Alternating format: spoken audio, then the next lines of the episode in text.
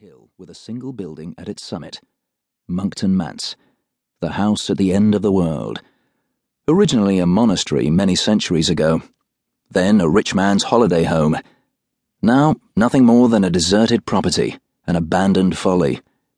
Empty and silent, holding within dust and shadows and bad memories, and one last terrible secret.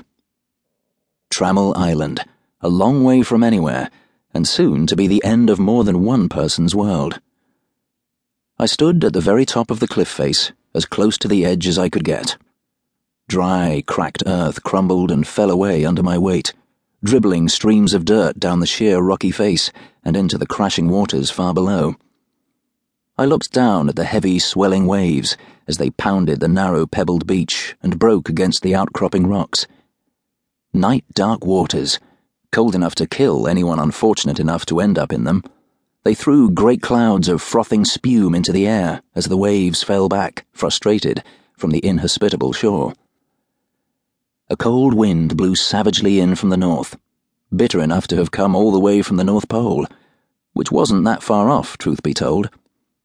I hunched my shoulders inside my heavy padded greatcoat, thrust my gloved hands deep into my pockets, and wished I'd worn a hat like everyone suggested. I hate hats. Never found one I looked good in. I shuddered despite myself as the cold sank into my bones, and Molly Metcalf thrust an arm through mine and snuggled up against me.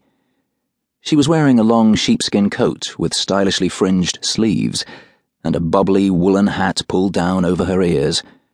She looked like a traveller on her way to protest against something fashionably despicable.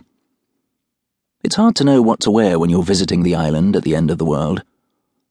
Molly looked down at the bleak, empty shore and the raging waters and smiled brightly at me. You take me to the nicest places, Eddie. Easy on the name, I said. As far as everyone we're going to meet here is concerned, I'm just Shaman Bond, general bad boy about town. No one we'll be meeting would be at all happy to meet a Drood. Not many are, said Molly. Your family might protect the world, but no one ever said the world would thank you for it especially given some of the tactics you use. Hey, speaking of names, I looked up Trammel in the dictionary before we left London. It's an old Scottish name for a burial shroud. Very fitting. So it is, I said. More importantly, it also means an impediment to function or a shackle for a horse. Smugness is very unattractive in a man, said Molly.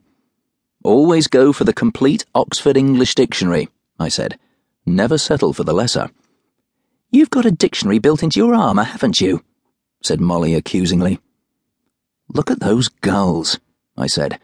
The only birds that will come out this far pursuing the fishing boats. And even they've got more sense than to come anywhere near Trammel Island. Just black smudges on a grey sky. With the saddest cries in the world.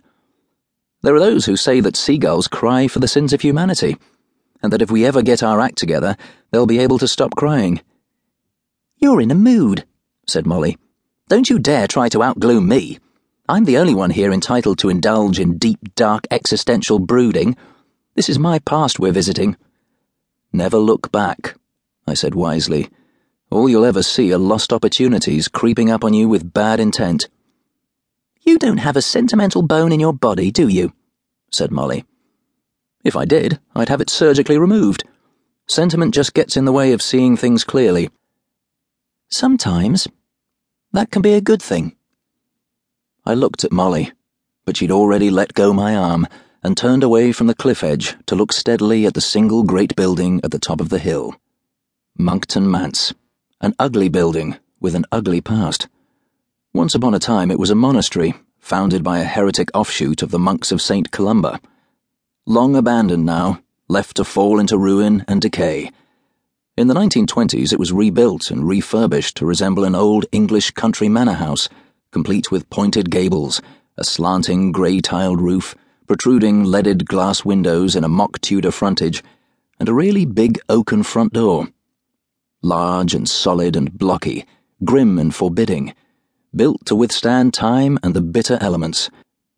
Even though no one had lived in Monkton Manse since the late 20s, it still looked ready for visitors in a dark and threatening sort of way. Monkton Manse looked like it should be on the front cover of some old paperback Gothic romance.